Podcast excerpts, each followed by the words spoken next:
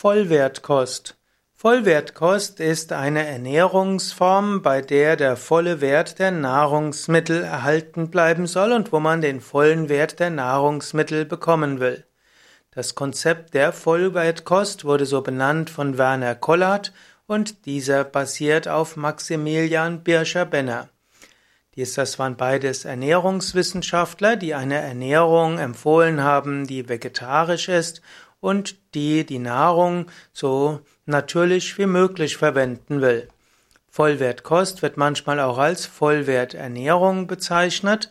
Vollwertkost wurde 1942 von Birscher Benner, äh, von Werner Kollard eingeführt. Allerdings hat schon Birscher Benner Ähnliches gesagt, der vor Collard gelebt hat und der, die Prinzipien der Vollwertkost wurden schon im 19. Jahrhundert benannt, unter dem Einfluss der Naturheilkunde und letztlich die Lebensreformbewegung.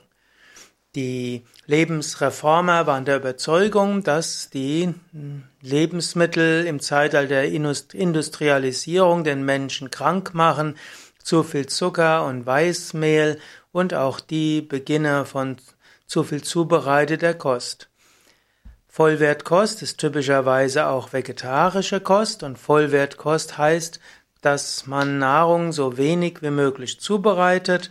Das heißt zum Beispiel einen hohen Rohkostanteil, insbesondere bei Salaten, also zum Beispiel Karotten nicht zu sehr kochen, sondern eher roh essen oder auch Weißkohl roh essen und Sauerkraut eher roh, anstatt es nochmals zu kochen. Bezüglich Obst gilt auch, das Obst äh, roh zu essen und nicht äh, einzumachen und nicht zu Gelee zu verarbeiten und eben äh, auch nicht zu Kuchen verändern. Bezüglich Getreide sagt die Vollwertkost, soll man eben das Vollkorngetreide essen und es gibt auch die Weise, Vollkorngetreide roh zu essen, entweder indem man es keimen lässt oder indem man es schrotet und dann in Wasser einweicht. So gibt es zum Beispiel das Birscher Benner Müsli oder es gibt auch den Frischkornbrei, wo man zum Beispiel Weiz, Vollkornweizen, also Weizenkörner oder andere Körner schrotet, Wasser dazu gibt und eins bis sechs Stunden lang aufweichen lässt und dann etwas Obst dazu gibt.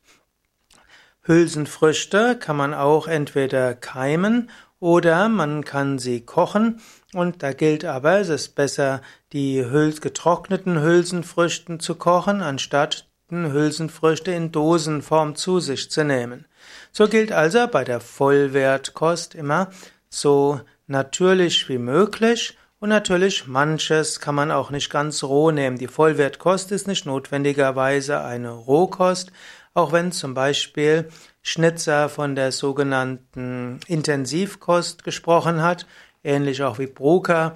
Schnitzer und Brucker haben beide empfohlen, so rohkostlich wie möglich zu leben, haben aber gesagt, zum Beispiel Getreide, Vollkorngetreide kann man auch kochen, man kann daraus auch Brot machen und auch Hülsenfrüchte kann man kochen und einen gewissen Anteil von Gemüse kann man eben auch gekocht zu sich nehmen.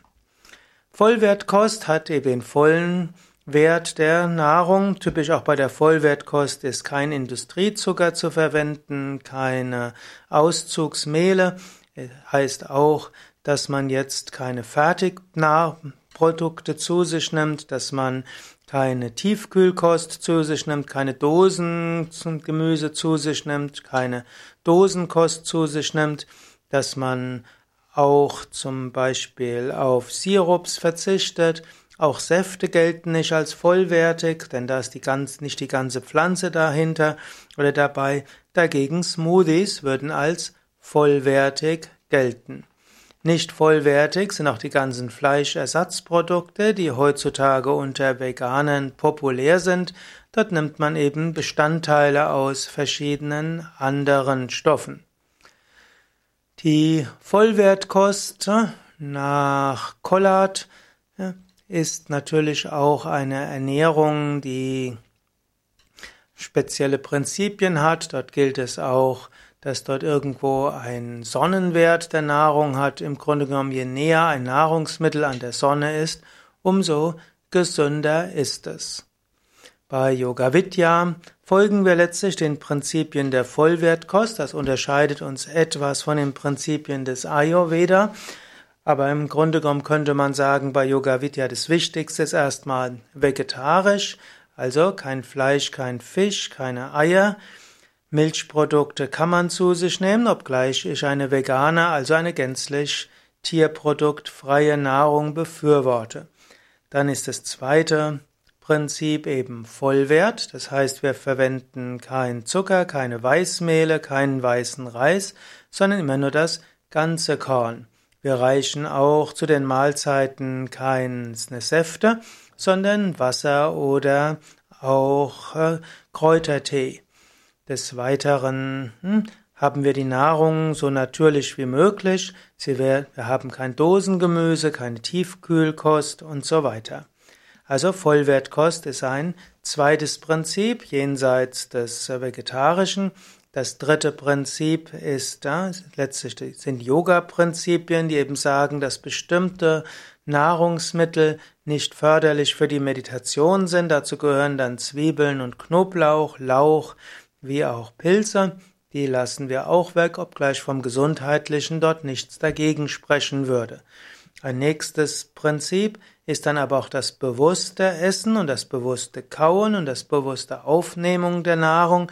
Und das nächste Prinzip ist, dass es Bio-Nahrung ist. Wir haben hm, entweder nur Nahrungsmittel aus Bioanbau, zum Beispiel in Bad Meinberg, und das ist dann auch eine biozertifizierte Küche. In den anderen Yoga Vidya Ashrams haben wir auch zum Teil Gemüse und Obst, entweder aus Fallobst oder eben Gemüse auch aus dem Ashram-Garten. Das ist jetzt noch nicht biozertifiziert, aber ohne, Dünger, ohne künstliche Dünger, ohne Insektenvernichtungsmittel und so weiter. Und so könnte man sagen, Yoga Vidya Ernährung ist vegetarisch-vegan, vollwertig, bio und yogisch. Und Ayurveda-Gesichtspunkte spielen auch noch eine Rolle. Aber das unterscheidet zum Beispiel die Yoga Vidya Buffets von einem reinen Ayurveda Buffet oder auch von dem Buffet von indischen Ashrams, dass dort eben die Vollwertprinzipien auch zusätzlich eine wichtige Rolle spielen.